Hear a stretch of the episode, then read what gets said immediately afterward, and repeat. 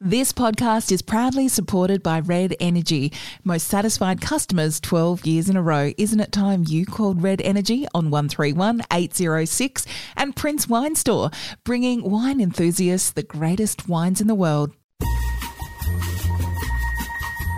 I'm not particularly whooped on either leader at the moment. I'm so not whooped. I'm not really whooped on Scott Morrison, and I'm not really whooped on Anthony Albanese. They lack that whoop factor.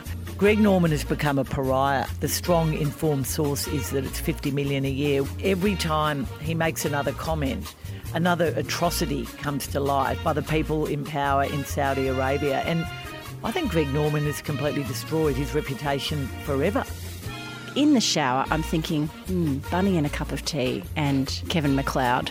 Perfect night, right? Come out, the bunny's gone. He's eaten the whole bunny and half the platform of chocolate. I was so angry, I couldn't talk for the rest of the night. There is an umpiring crisis. Everybody has to stop carrying on about poor umpiring. You know, players make mistakes all the time. We don't carry on about their mistakes every minute of the day Yes, in good point. the way we do about the umpires. Don't Shoot the Messenger podcast with Caroline Wilson and Corrie Perkin. And welcome everybody to episode 214 of Don't Shoot the Messenger. I'm Caroline Wilson here with me in the studio, which is a great thrill to see her again out of her COVID bed is Corrie Perkin. Oh, hello, Jane and Caro and all potties. Anybody who's had COVID, I agree with you. It's not a it's not a walk in the park, is it, Caro? It's not Corrie. it's not. And you were going to be hosting a live event in Geelong with John Fane, which went ahead, but you were on Zoom. Uh, you were going to see your Mighty Hawks, as it turned out, beat the Mighty Cats, which they did at the MCG. I, I was so dying to razz you about finally getting back to the MCG after however many years. Yeah, probably Didn't happen. Probably more than two. Yes, uh, uh, look, huge Well, definitely more than two because there hasn't barely been football there for those years. Yes. Uh, look, Caro, what can I say? I, I felt very agitated about it being at Easter time, and every plan was, of course, cancelled. But I'm not the only one who's been in this boat, and I think of friends you and I know who at Christmas time had to miss out on Christmas. You, of course, missed your gorgeous trip to the Cologne Christmas Fair last In year. Maastricht. Yes, I still haven't recovered from the Maastricht trip. I have to get to Um, Maastricht someday. And and you know, people have missed weddings and significant birthdays. And look, thankfully, over this week, I haven't had any of those. But the John Fane event at Geelong was a little tricky, and I just want to thank, well, first of all, John, who said the show must go on, which was great, and then Liv Fleetwood, our friend at the Co in Geelong who so cleverly got me up on the wall. They didn't even need a white sheet, Caro. They just she popped it up and I came out as clear as anything apparently. At one stage Coco, the other one I want to thank, daughter Coco, who was just brilliant at being mini me. But um, Coco texted me at one stage saying, Mum, you're on the wall, you're bigger than life, and you're fidgeting. What are you doing? And I was looking at my phone and, you know, just looking for my notes. And clearly, when you're li- bigger than life size, everything like, so I just sat so still, scratching nose, coughing fits, you know, just. well, I'm, I'm Anyway, it, the night went on and there were 45 people. And for those potties who turned up, good on you, gang. I'm Thank thrilled, you. I'm thrilled you're over it. I'm thrilled you didn't get it in the first week of May because on Thursday, May the 5, we are going to be at May um, the five. May the 5th, May the 5th, not May the 4th. May the 5th, we are going to be at our Mother's Day celebration at Bell's Hotel at 5:30 for a special live podcast. It's you and me, our special guests. Uh, Heather Hewitt and Barrie Cassidy. Really looking forward to getting them up on stage, along with Julia Wilson and Anna from the Op Shop. Anna Barry, fabulous night. It's going to be starting at 5.30. Um, please check our show notes to work out how you buy a ticket. There's $60 a ticket. There's wine. There's snacks. You're going to have a ball, so please come along. And can I just say, and I know I've said this before, but I really mean it. If you're thinking of coming alone and you think, oh no, that's a bit embarrassing, for goodness sake, don't think that. This is the warmest, fuzziest crowd. This is such a great gang of men and women of all ages. And Cara, remember when we were at Bell's uh, a couple of years ago before the whole lockdown thing happened? And we looked around the room and we just said, people are talking to people they've never met and they're all Yep. laughing. They're buying each other wines.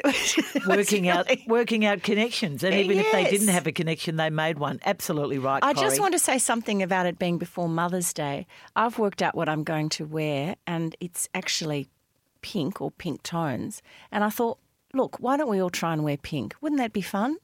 That's a good. Actually, I, I might have a little pink number. I could. I um, think you've got out. about seven pink numbers. I don't, do not. you have more clothes. I've you have actually more got- clothes than the Duchess of Windsor. I've actually got um, a very nice little pink number that Channel Nine purchased for me for Footy Classified. I might see if I can snaffle that for the night. Well, we include gents in this too, and that goes to my son Will Carter. You look very nice in pink, Will. Get a nice pink linen shirt. That would be lovely. There's So- pink everywhere. I notice Gary Lyon on the couch these days is always yes, sporting he's that wearing pink. he's wearing that jacket a lot. he, I mu- he fancies himself in that dark. Could you tell him to wear something else, Miss Jane? We want you in pink as well, please.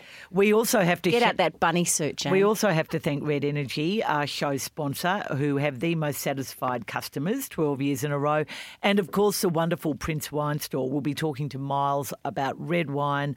That mixed dozen I purchased a few weeks before Easter, Corrie. Um, there's not a lot left, I'm embarrassed to say, but a couple of big recommendations out of that one. Just remember princewinestore.com.au. Corrie, my apology is to you. I was a terrible COVID friend. I have never been as busy as I was over Easter, largely with work, but also um, hosting my wonderful Sydney in laws, Jane and Johan. So um, they were sorry not to meet you. oh, that was another devastating blow. I know. Look, Yet another. we'll do it all again, Corrie. Oh, you don't have to apologise to me, but I do. But thank you to to those people who did drop off things necessary like coffee and milk. And and Caro, I've really learned actually. I thought I was a pretty good COVID friend to some of my buddies over the past two years, but I realise pales into insignificance compared with some people. So, to all those friends of mine who have had COVID and said, God, she never comes around with the breadstick, uh, I'm sorry, retrospectively. We've had a lovely little um, note on Instagram from Melinda HC. I love listening to your podcast on my walk. So, the longer the podcast, the longer my walk. Win win. Now, Caro, I've heard this before because you remember a couple of years ago we were a bit concerned our podcast was going to the hour, a bit long. Well, we were told by Miss Jane. We could have talked forever. we didn't care. yes, Jane got a bit. Jane, bring it under 45. Well, a lot of people have said it's the perfect drive if they have to drive home from work to the outer suburbs or if they're going away to the beach for the weekend. A walk is usually an hour. So people do like our hour. Thank you, Melinda. And thank you, Kathy Briggs, who um, says Happy Easter and um, is currently reading The Most Fun We Ever Had by Claire Lombardo, one of my favourite books of last year. Thank you, Kathy. Glad you're enjoying it. And Corrie, Shauna O'Sullivan loves the podcast. Looking forward to the Mother's Day event. She's timed her next visit to Melbourne because of it. She's bringing two friends. Fabulous. There should be more of it, Shauna. She loves your dress. What brand? What dress would she be talking um, about? There, were, there was a little photo that went up on the Don't Shoot the Messenger uh, Instagram account, which is called at Don't Shoot Pod, and it was a photo of you and I at our friend Annie's little seventieth lunch, oh, that one, yes. and um, it's green and cream, I suppose, and I know I bought it from Who Fish, my darling friend at. Um, at Dina at Who Fish in Hawksburn. Great boutique, by the way, for anybody who hasn't yet discovered it. But Shauna, I can't remember the brand. I will, uh, a note to self, I'll go and look on the label. Although knowing me, because I always get such a scratchy, itching neck with labels, I've probably um, cut it off. But I'll check that. Thank you for the compliment. And James Norcross, dear Caroline and Corrie, first great, firstly, great show. Thanks so much. I wanted to suggest a book to review, Stolen Focus by Johann Hari. You might have already had it as a recommendation. It's really thought provoking and challenging. Not a fun read, but so worthwhile. I don't know this one. If anybody does, let us know about it. Um, and James says, Thanks for your podcast, and I look forward to it each week. And he sent us a picture, Cara, of the mobile library that operates here in Port Stephens in New South Wales. A Beautiful lovely place, place, to come Stephens. and visit the next time you're up this way. Not quite Port Fairy, but still lovely. I'm sure it's just as beautiful as Port Fairy. James, thank you for sending that. I hats off to all the uh, lending libraries that travel around regional Victoria, New South Wales, everywhere. And also, Cara, speaking of regional friends, can I just say a big hello to Daniel Remember, Daniel was a medico from South Australia who found himself in Geelong, abandoned with lockdowns, and he couldn't get home. And we delivered some books to him in Geelong uh, through the bookshop. He became a great friend of the pod. And then he sent me my NutriBullet as a gift of thank oh, you right, for delivering you couldn't books. afford a NutriBullet.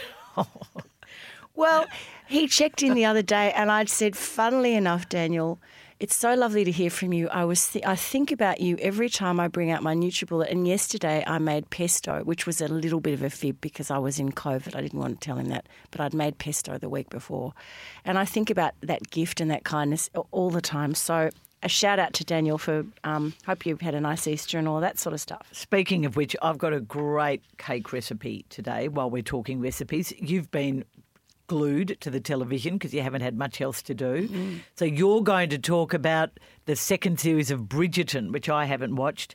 I've got a book. Corrie, um, just quickly, thank you to Maureen McGee. You've sent us a wonderful and very interesting email about the coverage of the Cyril Rioli racism issues at Hawthorn. Um, look, I really enjoyed it. I agree with your comments about Jordan Lewis talking about it on AFL 360. And don't worry, we are not going to let this go away. I feel that there are some at Hawthorn who, are trying to write this off as, um, in the words of Jeff Kennett, the um, agenda of one journalist, which is just absolute. Well, it's just bultish. It's just not true. And um, it's it, it is a clearly an issue and it is something that Hawthorn need to look at. It's no good just playing personalities here. So um, thank you, Maureen. But Corrie, we're going to move on to um, just the not a big chat about the election campaign, but I'm just wondering, given that we don't think either, well, uh, well, okay, I don't think I'm not particularly whooped on either leader at the moment. I'm so not whooped. I'm not really whooped on Scott Morrison, and I'm not really whooped on Anthony Albanese. Um, Definition of whoop? Impressed. I don't think uh, Anthony Albanese is not a good campaigner. So I don't know about you, but what do you think in the end is going to decide this election? Because I'm not sure it's going to be the leaders. I don't think it'll be the leaders because they are even, as you said, Kara. They lack they lack that whoop factor. And if one was more charismatic than the other, you'd definitely be saying, "Oh, yes, this is what's going to, this is how this is going to play out here." Well, Morrison is a better campaigner, clearly. He's a much better campaigner, but also, well, look, I won't go into um, personal views of of the missteps and the statements and everything, but we do have to remember that it's we're judging a government on its three year history, not just on the first week of media conferences. So, but Anthony Albanese, I think everybody's agreeing, just had a shocker of a week last week, and and in my COVID state, I had very little to do except watch telly and read newspapers ad nauseum. And I found myself, Caro, toward the end of the week. It was like um, it was like a fury was being unleashed. I was so angry. On one hand, there I am obsessively watching CNN and what's happening in Ukraine, and watching um, people like Volodymyr Zelensky fighting for his country's right to have some sort of democratic say in the way the people live their lives and the way they're governed. And here we are in Australia. There was a there was a um, you know, one of those vox pop things talking to people, what do you think about the election? And the number of people have said, oh, I don't care, they're all bad. And I felt like saying, this is your right. You have to start getting engaged, everyone. So on that level, I became really angry. But it has to be about issues, Caro. And there are there are so many issues that people can get their teeth into, whatever your preference may be. It, uh, but um, interestingly, I was telling you on Twitter there was some. Um, Louise Milligan, the journalist, put out there to her thousands of followers, just interested to know if this is an issues based election, what are people interested in? Now, given there's probably a particular audience with a particular demographic skew that follow Louise Milligan, but they said climate change and health and leadership and integrity. And that's probably where the ball settles for me as well. And I remain underwhelmed by it's not as though there are no issues around in the world at the moment. This is probably one of the most important elections we've had in the last 30 years. And other, another person on the Vox Pop said, Oh, all leaders are terrible. Everybody who goes to Canberra, what duds and everything. Well, we know there are quality candidates because look at the independents, the field of independents that's coming forth. Our friend Jane Caro is standing. All these wonderful um, all these wonderful former journalists, former public servants, people who, are a lot of women, which is great to see. But a lot of people are feeling the need to get involved. So we can't say there's not a quality of candidate. Perhaps the problem lies with the parties and the way they pre select them. I, yeah, I think that um, certainly the incumbent, certainly the government has written off a couple of seats to those independents and isn't really going to worry. They're going to worry more about the impact on other seats. I'd love to think that Louise Milligan and you are right, but I think it's going to come down to the economy. I think it's going to come down to money.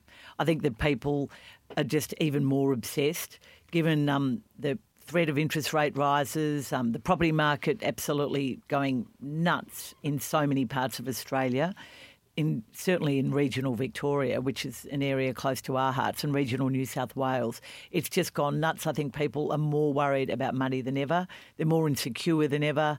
Small businesses suffered so much during COVID.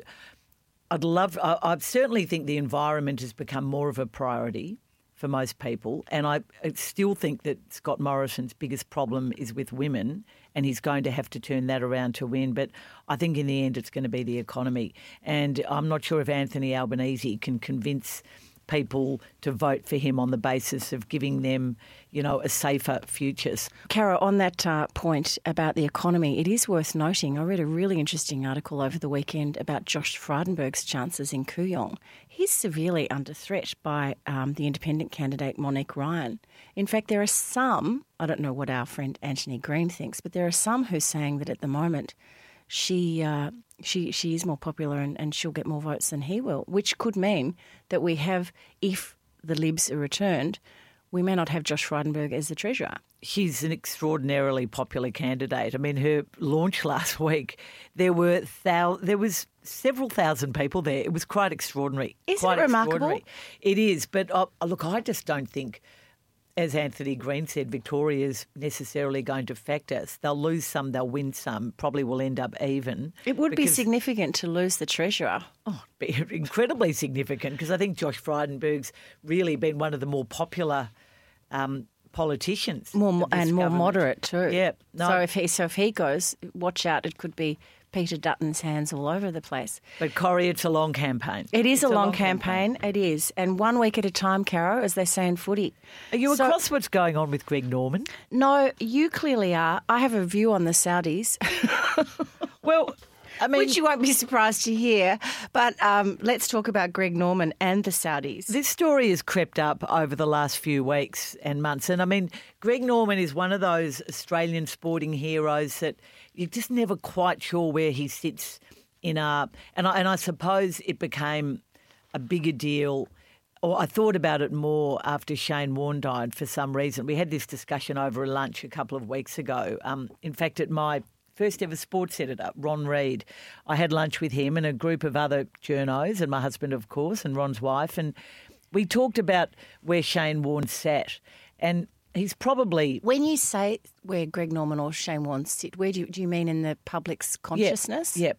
And, and also in success. Now, Greg Norman was the number one golfer for many, many years. He made a huge career out of golf, but he also was um, famous, and maybe we loved him more in the end because of those tragic losses, particularly at the Masters.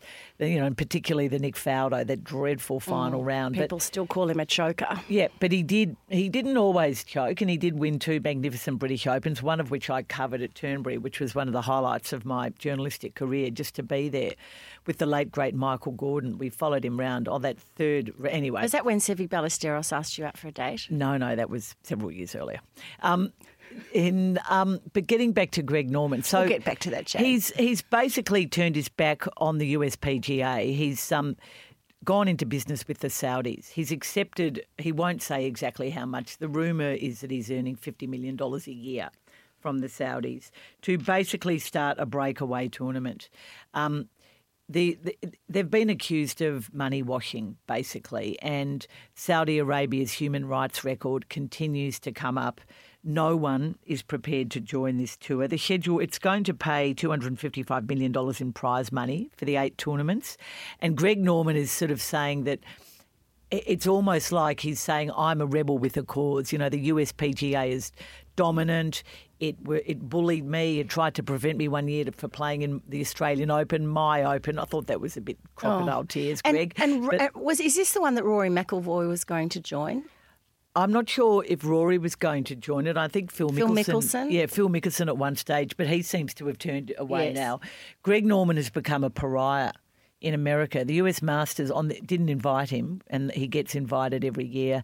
He got sent on the eve of the tournament a ground pass. I mean, the ultimate in insult. He's just been turned away by everyone. He gave an interview last week where he admitted that it had, you know, it had stung. It had stung him to be on the outer, and but he doesn't care if no one plays in this tournament because a group of kids are going to play and someone's going to win this massive prize pool. And in the end, all the other golfers will say, well, we're going to join it too because this is crazy. Well, what he's saying is money justifies everything. He stupidly, when asked if he was paid a fortune, to do it, and uh, the rumor, the strong informed source is that it's fifty million a year. Was I wouldn't say a fortune. What's a fortune? I mean, the absolute lack of being in any way in touch remind- with the average American, Australian, Englishman, oh. you know, Asian. It, it is just insane. And, you know, every time he makes another comment, another atrocity comes to light, or an historic atrocity, a current atrocity by the people in power in Saudi Arabia. And I think Greg Norman has completely destroyed his reputation forever. I, don't see how he comes back from this. No, look, there is um, there there is a lot to be said about Crown Prince Mohammed bin Salman, also known as MBS, around the world. Jamal Khashoggi. Jamal Khashoggi's family would have a lot to say about that, but I think if you get into bed with the Saudis, um, and they're looking at their record on human rights uh, and corruption and bribery, there I, I can understand why the American, well, not the American golfers, the entire international golfing community has turned their back on Greg Norman. He's gone into bed with the devil, I mean, the P- US and I, I, admire, I admire them for actually standing up to it. Yeah, the the the. Uh, that's true, and the USPGA. I mean, look, they probably are a bunch of bullies. They they run a complete autocracy, and um, they do it very successfully. And that Show tour, me an international sporting code that doesn't, that Caro. tour is worth a lot of money. And the golf riders, you know, the American golf riders, um, there aren't that many. They could be a little bit more independent. Why would they? They get they get they get they're on the they're, they're in the best lurk of all. I mean, you said what a highlight it was. You get flown around the world to cover golf tournaments. I've never covered golf in America, but it, it, it's you- completely you- different to covering the um, you European stay in all those tour. beautiful country clubs. You you can you can easily sidle up to and chat to all your golfing heroes. Uh, it's a pretty cushy job. Well, the golf- four days the- at Augusta. Mm-mm. Oh, it's it's easier to go and talk to a golfer on a putting green before the um, certainly before the British Open than it is to get an interview with a Western Bulldogs footballer. I mean, it's just ridiculous how absolutely difficult, eh, eh, how what a closed shop AFL has become, and how out of touch the players have become with their audience. But I do remember being at an investigative journalists and editors conference in New Orleans some many years ago, back in the nineties, and. Um, we were told by one of the American lecturers at one of the segments, one of the sessions, um, the you know the American golf media, one of the most sycophantic. Um, Cowardly groups of journalists in the world, and this guy goes, "Hell, their lifetime lifetime ambition is to have lunch with Freddie Couples." I mean, it, they were just absolutely smashed, and it is, it is true. However, quite apart from that, Greg Norman has grown very rich from the US tour, despite the fact he never won a US major. He won again and again and again in the US, and he was, you know, loved in the US for many, many years. He lives in the US. He's got that massive compound in Florida, and you know, friends with all those presidents. You know, some of them dodgy, some of them not. And and now he's done this. He's he's really blotted his copybook. Anyway. There you go. Take that, Greg. um, as many golf journos do after a long round, I think it's time now not to go to the bar, Corrie, but to go to the cocktail cabinet.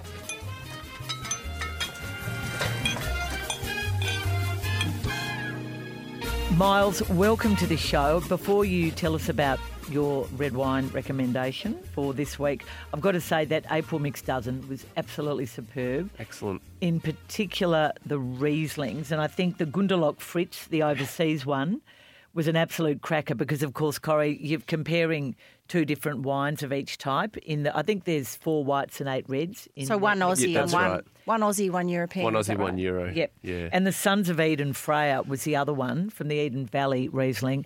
They were both absolutely beautiful. And my wonderful in laws, Jane and Johan, well, Rose's my daughter's in-laws, The who- Fockers, who better ca- known as who the came to visit on Easter Sunday.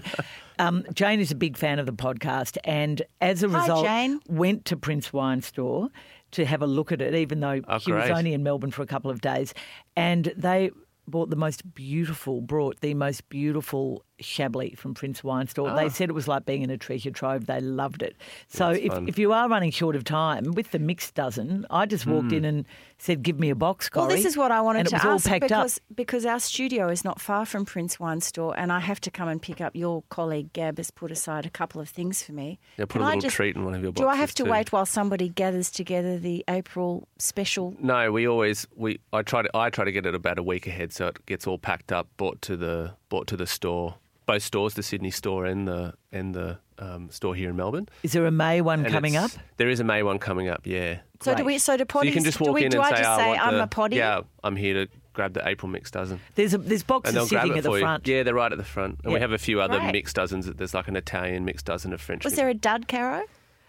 Well, I haven't drunk all of them, um, and I'm not so much of a red drinker, Hmm. but the reds seem to go down fairly well with various people. so good. yes, Well, a little Yep. bit of everything for everyone, hopefully. the S- you know. Syrah. There's a really good Syrah there. Syrah there, Syrah yeah. that got um, got great acclaim. But Miles, what are you going to tell us we should be buying this week? Well, good segue. Going to talk about Shiraz today too. So I thought oh, I had this. You know, I thought cool, cool, cooler weather, cool climate. Syrah, Shiraz might be the pick. So I've got two. I've got two. I've got um, Clonakilla Hilltops from from Hilltops in Canberra, and I've Oh. got the Mount Langi Cliff Edge um, Shiraz, and that's Grampian. So everyone probably, well, a lot of the, I guess, Victorian listeners will probably know Mount Langi, pretty well known.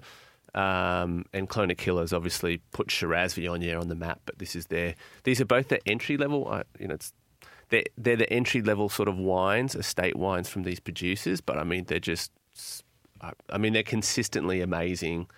They're just fantastic examples of, of cool climate Shirazes, but in slightly different sort of styles. Pardon, pardon my Yep. inexperience here, but I wouldn't have thought Canberra was necessarily a really popular wine growing region. Yeah, it's a it's a funny one for me. Over the say past maybe five to sort of ten years, it's probably become one of the best producers of Shiraz in the country. I, I think that stylistically, that's you know I have a sort of I guess I'm exposed to a lot of European wine, so they have a European styling that softer, sort of spicy, kind of more medium bodied, mid weight sort of style Shirazes. But really fantastic stuff. Yeah, they produce awesome, awesome wine. Great There's- Riesling too. Yes, good there's- Chardonnay. There's a um, vineyard Real- called Quarry Hill, and Yep. I, I stumbled upon it one day. And the house my grandfather built many, many years ago that we grew up in was called Quarry Hill. So I bought some for my mother and my aunts. And Many a Scrabble game at Quarry Hill. yes, Caro, over yes, the years. the Quarry Hill Riesling. Mm. Which is just, I brought it at Jugiong, but it's it's looking at it on the map. It doesn't look far from Canberra, the actual vineyard. I don't think amazing. anything's. That's the thing with Canberra too. You know, half an hour outside of Canberra, you're right in sort of the country there, and and the winemaking country is not that far either. So I mean, if you're ever in Canberra and you've got the time, it's not too hard to get out to see some of these producers. So yeah, maybe a little less known, but uh, we're at Prince. We're certainly big fans of a lot of Canberra wines. We think they're making some really good stuff. So definitely. And tell us about the Right. Mount Langi Cliff Edge. So the Mount Langi Cliff Edge. So the the the hilltops. So that's a little sub-region of Canberra. So that Clonakilla is a, a, a bit more sort of savoury, sort of spiced, sort of style, and a little bit maybe maybe a touch lighter. The the the Mount Langi Cliff Edge. I think it's their younger vines. It's a bit of a barrel selection, so their better stuff goes. They have a bunch of top end Shirazes. Um, and this is the sort of younger vines material I, I understand in some selections, and it's a little more, it's a little more plush. The fruit's a little more sort of soft and kind of lush on it. It's a little fuller. It's a little bit richer, but it has that lovely sort of sweet spice and clove and that lovely cool sort of fruits that you get from these more sort of cooler growing regions. Oh, um, okay. Sounds- Really beautiful. Same. It's not a. It's not a big wine.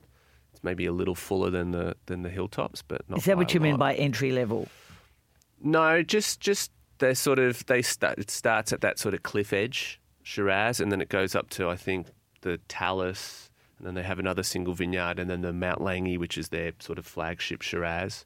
Okay. And Clonakilla has the hilltops, and it has one called O'Riada, which is a little Shiraz Viognier from a different part. So is it and less then it has expensive? the Shiraz Is- Viognier. So it's the sort of least expensive of all the estate wines produced. And what do we drink So it it's with entry Miles? level, but I mean, really, I mean, they're thirty-four dollars each, both of them. Yep. I mean, and they're just, I mean, they could be fifty dollar wines. I think they're stellar wines. They're What do we good. drink them with? Oh, I don't know, roast lamb or Roast beef, roast or beef. a nice I think any steak. roast meats would be would Steak be and really salad. nice with it. Yeah, Ox cheek. ox cheek, You're whipping that up this week, are you, Corrie? No, I've never made. Beef saw a cheek, something like that. Anything, anything like that. Any any sort of red meats would be grilled red meats would be really lovely. There's something about the word wines. ox. It's a bit like goat. It makes you think tough meat, don't you I reckon? love goat though. Do you? Yeah, and Yeah, goat when is it's like slow cooked and yeah, goat's never tough. People take such time over cooking Mm. it because it's goat. I think. I If can't. do I get can't it- eat a goat. goat curry, like good goat curry. Yeah. No, no, no. I don't. I don't eat things that I would pat. Well, you wouldn't pat a sheep. You no, wouldn't. You who wouldn't would pat, pat a b- baby pat- calf. Well, I might pat a baby calf, but not like you know, not in, in intense emotion. Goats are kind of cute. It's true. Goat curry. goat works really well You know, in you curry. can do I goat. agree. You know, you can do yeah. goat yoga, Miles. Have you seen yoga? that? Yeah, you do yoga and a goat stands on your back, and it's supposed to be very good for your zen and your balance. Oh, I couldn't think of anything worse. Sounds I'd rather eat a goat curry than have a goat stand on my back. Um, A good goat a will do odd. that. I was waiting for someone to say well, that. you can do it and let us know.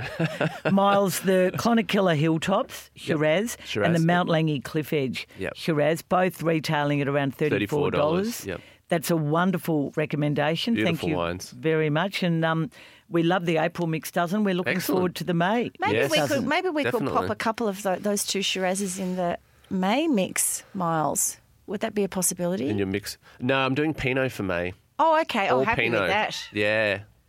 Oh, I might wait till May now. yeah. We'll I, have have to to- I have to double all my orders for, for the Pinot packs. They're very popular. Especially We'll be, with sell Corrie. they will be. We'll be hearing a lot more about uh, Prince Wine Store when we have our live Mother's Day event, Corrie, Oh, on yeah. May the fifth. yep, sounds good. Fabulous to see you. Thanks for calling by. Thanks for having me. That was the cocktail cabinet for Prince Wine Store, bringing wine enthusiasts the greatest wine in the world. Please visit princewinestore.com.au and tell them that Caro and Corrie sent you. Corrie, what's the time for now? BSF, which you declared the other day is your favourite segment of the show, and I felt a bit sorry for Grumpy and Six Quick Questions and all the other nice things that we do. But anyway, on to Caro's favourite segment, and she's going to discuss a book today, Potties. Well, I've gone back to an old favourite, Corrie, an old favourite author in Anne Tyler. Um, I saw this book in a shop um, a little while ago and I thought, oh, that looks really good. It was the latest Anne Tyler at the time and it's called Clock Dance. It's a wonderful um, novel about a woman. Another family drama by Anne Tyler. Well, it's sort of a family drama. I'm a it's bit more. bored with Anne these days. No, don't be. Really? Don't be. Um, oh, convince me. Well, it's like it's like catching up with an old friend. I mean, my probably my favourite one of hers ever was Dinner at the Homesick Restaurant. I love Ladder of Years, which was a favourite of our book club. Of course, The Accidental Tourist, which became a fabulous film with What William was the Hirsch. lovely one about the Korean child, the um, adopted Korean child who goes to live with the American family? Was that the not the amateur marriage? No. Saint Maybe. Upside down something. Patchwork Planet. Yeah, I can't remember. That, Lad- that was a good one. Oh well, anyway, the Patchwork Planet's another brilliant one. Um, there's and there's a new one out which you're going to tell us about in a moment. But Clock Dance is about a woman who is your ultimate sort of passive passenger through life. She's very clever. She has an unusual and quite disturbing family situation, which she never really quite comes to terms with. And occasionally during this book, which jumps in sort of decade or two decade increments as it goes along, she realises how damaging her mother probably was to herself and her younger sister, with whom she has a very distant relationship for most of the book. She's a, a wonderful character. She's a smart little girl who just completely wastes her education when she marries very, very young.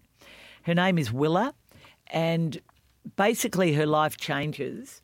Um, she's this terrible thing happens to her as a very young child. She marries way too young, really, after a weird incident on a plane. She then loses her husband way too young. By then, she's the mother of two small boys. And it's only, well, she's exactly my age, 61, when she gets a phone call. And um, the girlfriend, the ex girlfriend of one of her sons, has been shot. And the neighbour assumes that Willa is the grandmother of the small child who's been left at home when the mother's been shot. In fact, Willa's not the grandmother, it's just her son's ex girlfriend's child. And for no apparent reason, Willa gets on a plane and travels across America to look after this child. And it's the first thing she's ever really done, which she does with a mind of her own, and she doesn't really know why she's done it. And Corrie, oh, it's just a wonderful book about renewal, about families, about the hopelessness of people's lives, and ultimately about the triumphs. And it's just it's Anne Tyler's language that I just absolutely love. I really recommend. She's very accessible. She's a lovely writer. She did declare in 2015 she wasn't going to write any more novels, and I think think then she's turned out about four or five. Miss Jane has reminded me that the book I just I, I mentioned about the Korean child is called Digging to America. Oh, that's right. That's a great book. We did Yeah. that as a book club book, We didn't did. we? We Um, did. and her new book is called French Braid, and this sounds like another one right up your alley, Caro. It's uh, it's it's set across six generations of a Baltimore family, um, and it starts in 1959 and goes up to the summer of 2020 um, which I imagine takes them into COVID territory, actually. Um, and it's the story of the Garrett family husband and wife, Robin and Mercy, their children, Alice, Lily, and David. And we meet them at a holiday in a Maryland lake resort when the kids are in their teens. And we Maryland. I think we say Maryland. Well, you can say Maryland. Why, yes. it just makes me think of Miss Prissy on. Um, do you remember Foghorn Leghorn? Yeah. Do you know we were talking the other night about how politically incorrect the old Looney Tunes cartoons are now. Oh. you know when you think about. Uh, let's not go there. Eh, Off topic. Anyway, that's Anne Tyler's um, Clock Dance by Caro. Well, it, it, this one was actually written in 2018, so it is quite recent. It opens in 1967, not far after French Braid, and I would highly recommend it. Now, Corrie, you have watched the second series of Bridgerton, that weird, raunchy. Oh, not weird, Caro. Not weird. Well, it, well, it, it's, Wash your mouth out. It's weird in that it completely revisits history, doesn't it? And makes some of the major characters of British, not so long ago history black well, it's really terrific to see and mixed race. It's terrific to see a Regency era drama, a period drama that reflects England of today. And it makes you realise how we've just grown up on a diet of white skinned, prissy. I mean, I love Keira Knightley as in Pride and Prejudice. I love, you know, um, who's our squeeze? Colin Firth as Mr. Darcy. Jennifer Ehle, also in Pride and Prejudice. Yes, I, I love seeing all of these characters, uh, but it's really wonderful to see see this diversity, and you don't even think about it for a second once you're engaged in the plot. And the reason is because the acting is so incredible. So, so the inquiry and the curiosity that we had in Bridgerton One, like how on earth could the main character um, the Duke, Simon, um, how on earth could he be black and in society the way he was and at the end of the program marries the woman of his dreams. I'm not going to give anything away in case people haven't watched Bridget. Oh, 1. they sorry, bad luck if you haven't no, watched no, no. I'm one. very. I'm, so very, sick of these spoiler no, spoiler I'm alerts. very. You're you're harsh, Carol. You're mean to our, our listeners. So, uh, but but. And you kind of suspend disbelief a bit that Queen Charlotte is actually um, of a Guianan background, um, played absolutely brilliantly by the actress Golda Rosheuvel. Well, she sort of explains herself in the first series, doesn't she? I mean, she'd married the king, That's right. white. But but it's and there was always there's always been some some discussion that Queen Charlotte was of a coloured background, but. In series two, all of this is just it, it. Like the novelty is gone, and what you realise when you're in the hands of somebody like Adjoa Andoh, who is the actress who plays Lady Danbury, who is the society queen and the best friend of Queen Charlotte, she's a she's a Shakespearean uh, actress of note. She's worked with the Royal Shakespearean Company and the National Theatre for years. She has the pedigree of of a Judi Dench. She is such a brilliant actor, and she and Golda playing Queen Charlotte really get really hammered up this time, and and they're given more scenes, better lines. Queen Charlotte becomes quite integral into the into the whole plot of this. Which he isn't in the first series so no, much. No, so it's so so I actually think this series two is way better than series one. So for those who haven't come across Bridgerton, it's based on the Julia Quinn novels of the Bridgerton family, a family uh, that uh, with a with a younger young widowed mother uh, Lady Violet, who has uh, six, I think, children, six or seven children. And each of Julia Quinn's novels is about the love and the marriages, the courting of each of her children. So the first episode was Daphne, who is now married to Simon the Duke. And the second series, this one, is about Viscount Anthony um, uh, Bridgerton, the eldest son, who, upon his father's sudden death when uh, Lady Violet was pregnant with their last child, and and Anthony was uh, probably looking at it maybe about sixteen or seventeen in the in the recollections. Um, he suddenly finds himself the head of the family at such an early age, and he is he is a heavily weighted young man with this responsibility. And this is at the crux of Bridgerton too. Can Anthony find true love? Can he relax? Can he just find himself? And there are lots of wonderful flashback scenes, Caro. You and I love a flashback. And he goes back to the death of his father and the various responsibilities. Some brilliant acting by the actress who plays Lady Violet, um, Ruth Gemmell. Um, in those in those early days after her husband has um, died, and she's dealing with the grief of a young widow and having to give birth to a baby, and just saying, "Take me, leave the baby, take me." So the scenes of the grief were very profound. But can Anthony find love? Enter the Sharma sisters.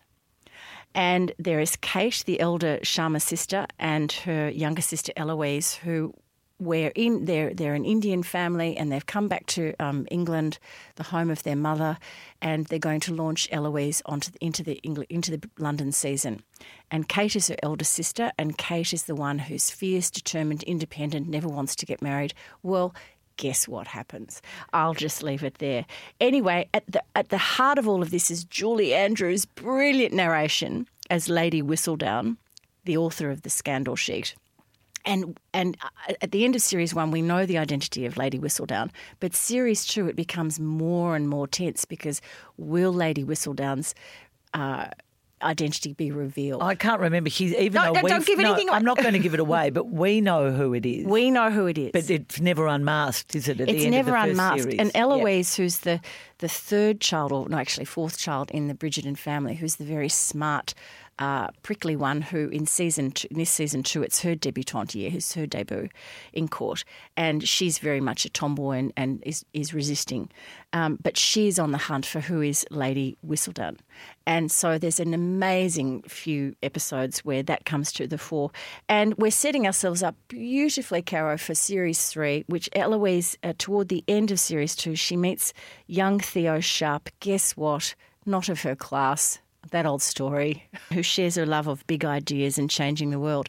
Um, there is a bit of sex, not as much. I mean, it's a bit sad. This is just purely the perv now and me talking here, but um, the actor who played um, um, uh, Regé-Jean Page, who played uh, the Duke of Hastings, Simon, um, was really good at and and not reluctant, one might say, to take his clothes off. Oh, he and was, um, he was there were lots of bare bo- every five minutes. there were lots of bare bottom scenes and lots of Jane's blocking her ears. It is a bit early in the morning, I know, but he he is not in this series, and the and I was like a lot of Bridgerton fans are really upset about this. He was offered series two. They said, "Please come along. You're not the main character. We've now moved on to Anthony, the second child, but Daphne is in it." They just explained Simon's absence. He's away with work and so on. He was offered fifty thousand pounds an episode to do it, and he declined because he said the circle of my character is complete. So that's an interesting thing. Anyway, we don't get to see him in his bare bottom, but there is a little bit So of he's not in it at all. He's not in it at all. Oh, well, that is a lot of people will be disappointed in that. But Caro, the costumes are better. The the use of um, there's this amazing scene in in scene in uh, the first show, the first episode, where they arrive at a ball, and I mean the, the set is incredible, and inside they're doing parlor dancing to a strings version of Madonna's Material Girl. I'm a material girl living in a material world. It is amazing the way they use the contemporary with the old, Well, and the, you just the parties lap in it all the, up. in the first um, series were Oh, the incredible as well. dresses, The, lighting, dresses. yep. And if anybody, speaking of pink frocks, there are some amazing pink and pale pink dresses, ladies. Just note. so Oh, well, that's Bridgerton. Corrie gives a big oh, thumbs up to huge. Bridgerton. It was the only good thing about COVID, Off the, Caro. off the back of the Gilded Age, which I must say I really loved as well. And, and it had an interesting take on race uh, as well, although not not nearly as radical as Bridgerton, but um, very interesting. Well, Corrie, I've been baking and You're I've following my pineapple um, Yes. I am. And I didn't mean to, but I was flicking through that wonderful cookbook. It's actually Clem's, but um, it's living at my place called Always Add Lemon by Danielle Alvarez. Which is one of my favourite books. It's a great cookbook, and I was doing one of her slow cooked, or in fact, a braised lamb recipe for Easter. And I was flicking through the cookbook, and I found her pineapple upside down cake. It, this is the best recipe. I say that because I did it and it worked, and it wasn't too difficult.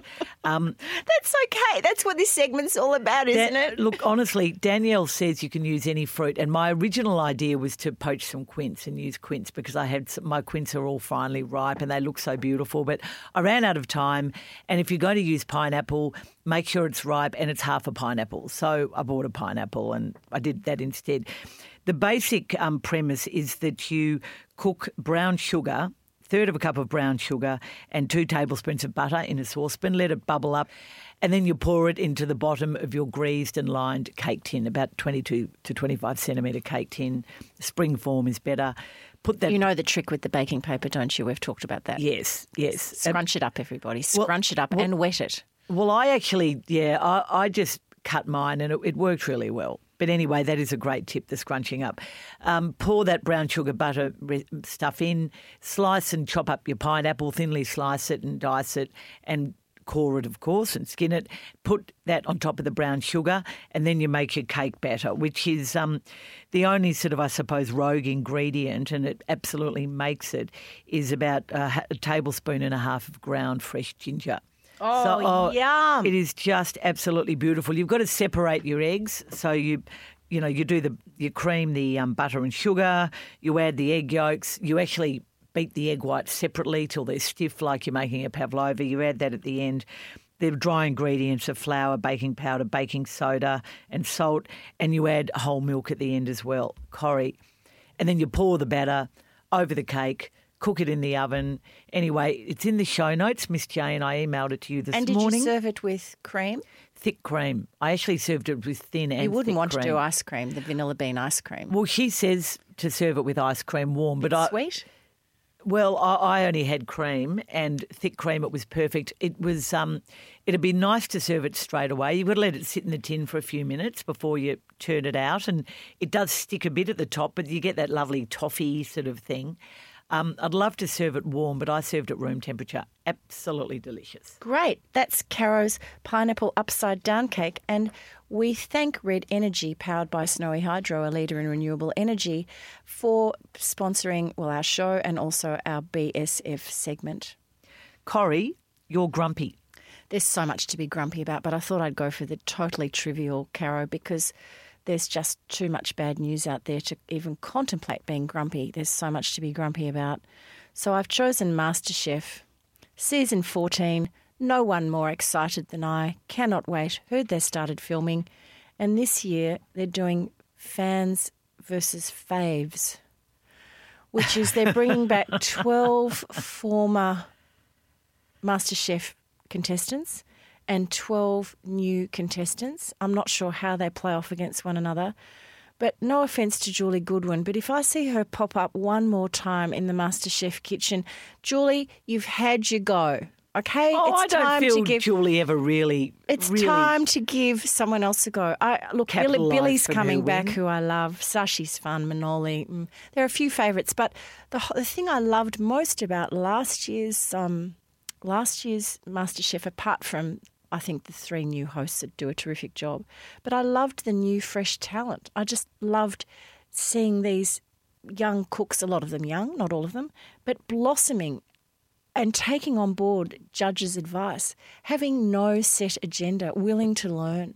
And I'm just not sure how that's going to play out with the fans v faves. So, MasterChef, I will be reporting back on this, Caroline. I know it's a big issue nationally. I just, uh, I've just, I'm You over flicked it. Yeah. Well, you see, I flicked it two years ago, the first lockdown year, when um, Poh and when they all came back, because I just they, they lost me after about the second episode. I just couldn't be bothered. And then last year I was glued on because so I'm just not really happy about this new move. Anyway, of all the things to be grumpy about, that's where I've landed today.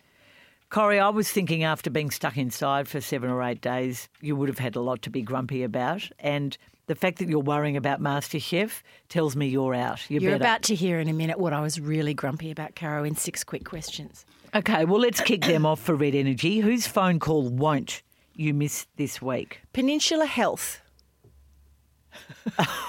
so once I registered that I had COVID, That was very good of you because not text- everyone bothers, do oh they? well, I'm a good citizen, Caroline. Uh, texting, texting, texting, texting. Follow the prompts. Enter in. So I follow the prompts, and the first thing they ask you is your name, great, and then your age. So I put in 23rd of the 3rd, 61, reject, reject, reject, reject. And then I receive more texts. You haven't registered, you haven't registered. Then I receive, I, I uh, can I just tell you on day two and three of COVID, Caro, I was feeling lousy. I do, I, I- you know, I don't, I don't want to. I'm not going to bury the lead here. I felt really lousy, so I'm lying on the bed in a feverish coughing state, and the coughing has reactivated my old war wound, the whooping cough. So I'm not in a great place, and I'm getting phone calls from Peninsula Health. You know, call us, call us. So eventually, I call them back. This is after five texts and a couple of calls, and they say you haven't registered. Well, I can't because you won't accept my birth date. Oh, that's ridiculous, says the chap. So starts to put in, and he, he said, I, I said you have to do it for me. I said I am beyond consciousness almost. You have to do it. And he put it in. He said, "Oh, your birthday's coming up as the twenty third of the third, two thousand and twenty two. I said, "Anthony, that would mean I was four weeks old." Now, come on. This went on and on and on. Anyway, they eventually accepted that I was 61. It was just, uh, you know, I don't know how people who are not uh, phone savvy, and I'm not necessarily picking on older folk here, but certainly if my mother was alive and going through something like this, she would not have bothered registering. So please make it a bit easier for everybody. That was that would be my message there. Yes, one sort of advantage, I guess, of getting COVID overseas. I mean, I tested, I knew I had it, I stayed inside, and I didn't tell anyone, not in, not of anyone in authority. Um, Caro, my question to you: Before he leaves the AFL, what should Gillon McLachlan's number one priority be? Well, there are so many, but it has got to be to fix the umpiring problem. And well, he can't fix it in the next six months, clearly, but.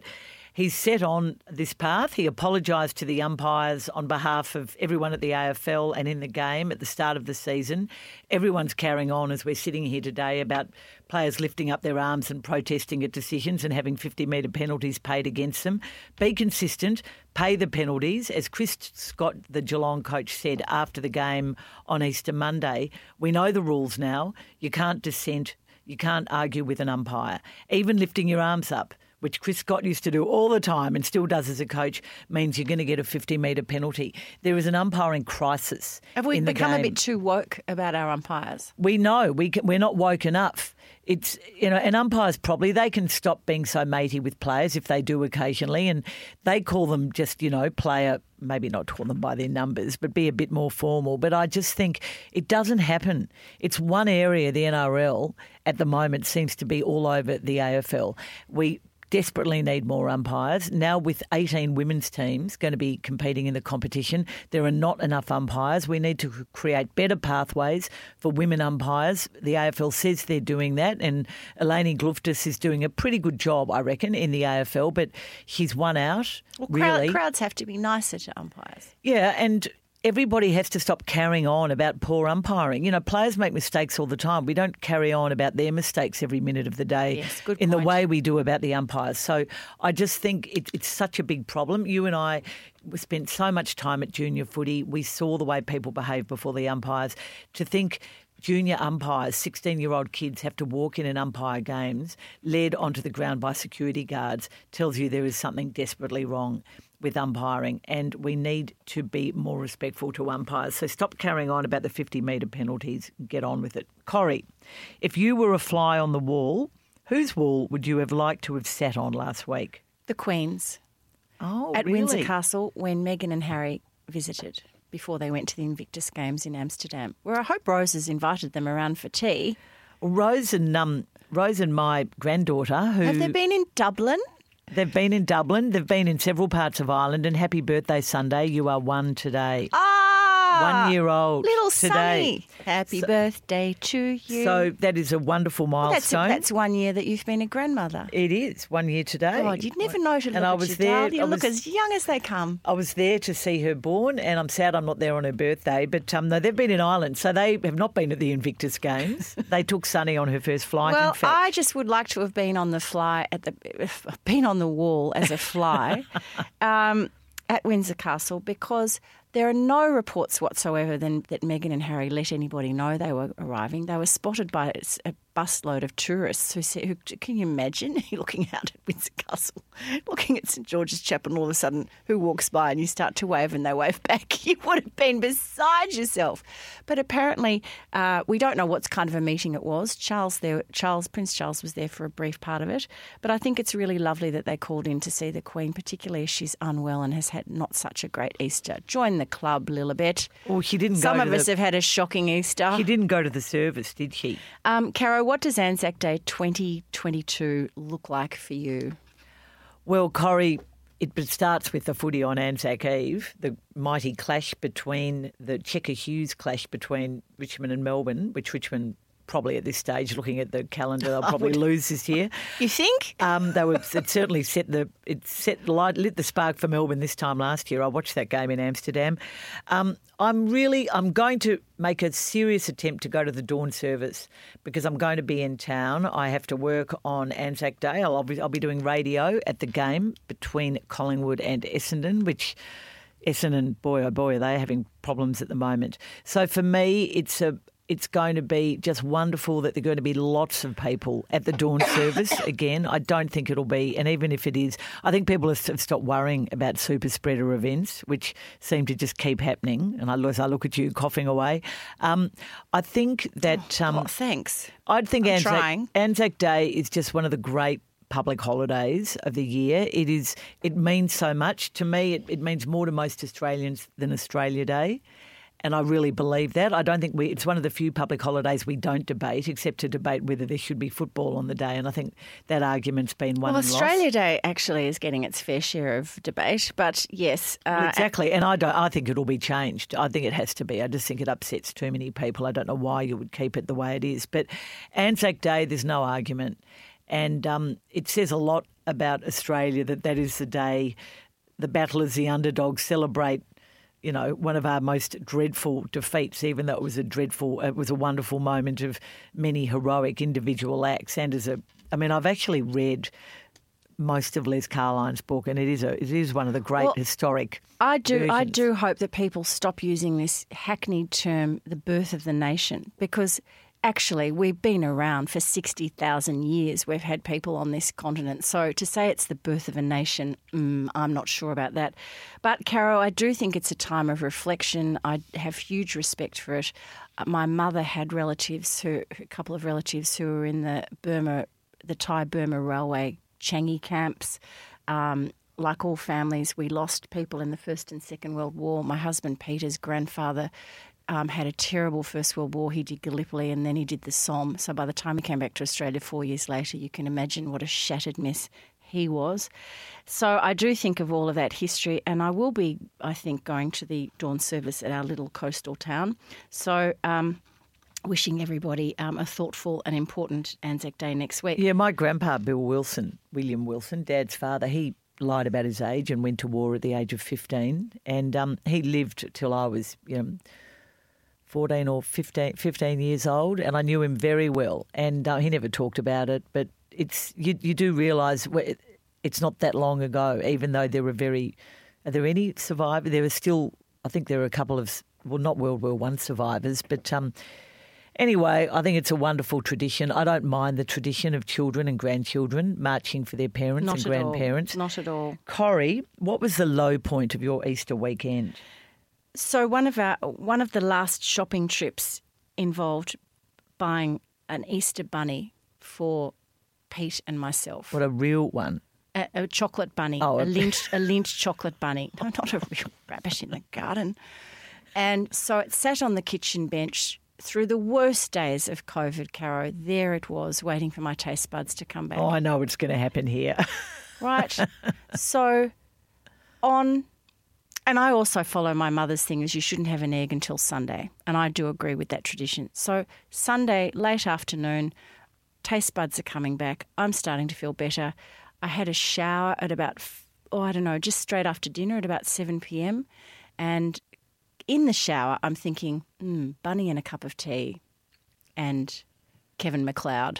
Perfect night, right? Come out, the bunny's gone. It's been smashed. Who smashes the bunny without anybody seeing? It's an audience participation thing, Peter. Oh, I thought you were going to say it was Panda. I assume the dog got it. I've no, got a friend whose dog ate. She's way. She's, a box of a, a, basket of Lindt bunnies. She's that way was... too respectful to do that. While I've been in the shower, he's cracked the bunny, eaten it, and all that's left is you know how the Lindt bunnies sit on like a platform of chocolate. There's half a platform of chocolate. He's eaten the whole bunny and half the platform of chocolate. And I said, I just hope you're sick as a dog. I couldn't believe, I was so angry. I couldn't talk for the rest of the night. The next day, I then had to revisit it and say, who does such a selfish thing? Who does such a selfish thing? Well, that was a, um, my solution to that would be buy two bunnies. Uh, one is clearly not enough. Caro, what's this week's amazing fact? Well, I picked this up this morning listening to the radio. Aliens apparently exist and they're not very friendly according to NASA. Jesus, we've hit the low point here, haven't we? according to a NASA intern from Oxford University who was interviewed this on morning radio. Sure you're not a US Republican at senator the start of this week. Not only is there a 70 to 80%, according to this Oxford intern from NASA, 70 to 80% um, chance. Probability. That, uh, probability that aliens exist. They're not very friendly.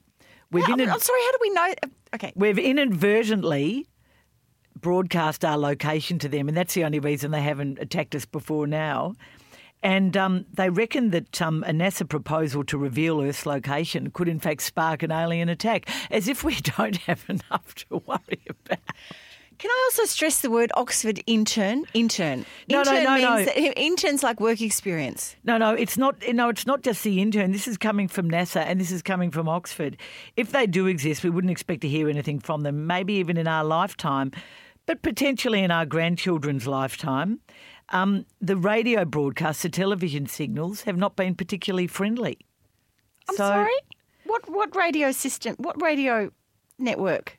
Um, well, this was an interview this morning on 3AW, but in fact, there's a story that's come out this morning, which is the reason 3AW did the interview, and that's a fact. Oh, it sounds like April Fool's. And no, dare I say, you sound like Marjorie Taylor Greene. I'm sorry, I cannot accept this at all. Well, I, I don't particularly think it's true, but I was rather fascinated to, to hear someone who is clearly a very smart young man say that it is. And this is coming from the Oxford University project that is working on such things. So, anyway, so Corrie, we're going to rename that segment this week's Dodgy Amazing Fact. On that rather depressing note, that's all we need. That's all we need Thank you to our show sponsors. That, I'll tell you what, Caro, that'd liven up the election. Thank you. Who has the best alien policy? Remember when we used to actually talk about UFOs? Anyway, thank you, Red Energy, and all your satisfied customers. 12 years in a row. That was thank when we you. used to watch Deadly Earnest on television. Thank you to Prince Wine Store and Lost in Space, one of my favourite shows, for bringing you the greatest and us, the greatest wines in the world. Just visit princewinestore.com.au. Don't forget to tune into our Dear Caro and Corrie segment this week. We'll be responding to your queries and questions, your modern dilemmas, questions of etiquette, friendship, parenting, politics, whatever. You can connect with us via Instagram, Facebook, and Twitter. And if you want to get our show notes delivered to your inbox each week, hit the sign up button on Facebook or in our show notes, or send us an email, which is feedback at don'tshootpod.com.au. Can I just ask you a question? And we'll subscribe you. In Lost in Space, why was that evil character, Dr. Smith. Smith, why was he so grumpy and evil? What was he always trying to do? He was there by accident. If you've seen the So first he wanted to go epi- home. Yeah, if you've been, if you watch the first ever episode, he snuck on board. Um, as a, he was trying to get some information, then he shouldn't have been there, and he was there as a bit of a um, imposter, and then he got stuck there when um, this, when the um, what was it called, the Jupiter two took off. I never saw the first episode. Yeah, well, Well, I that, did. that's that kind of makes sense now. I did, I did, and he snuck on. I s- anyway, who was your favourite, Penny or Judy? I like who was Penny. who was the one who was in um, Sound of Music. Sound of Music? Penny. Cartwright. Angela Cartwright. Thank you again to all our sponsors. And remember, if you want to come to our Mother's Day gathering at Bell's Hotel, it's Thursday, May 5 at 5.30. We've got wonderful special guests. Hit the show notes again and you'll work out how to get there. It's very simple. And Corrie, what do we say? Don't shoot the alien.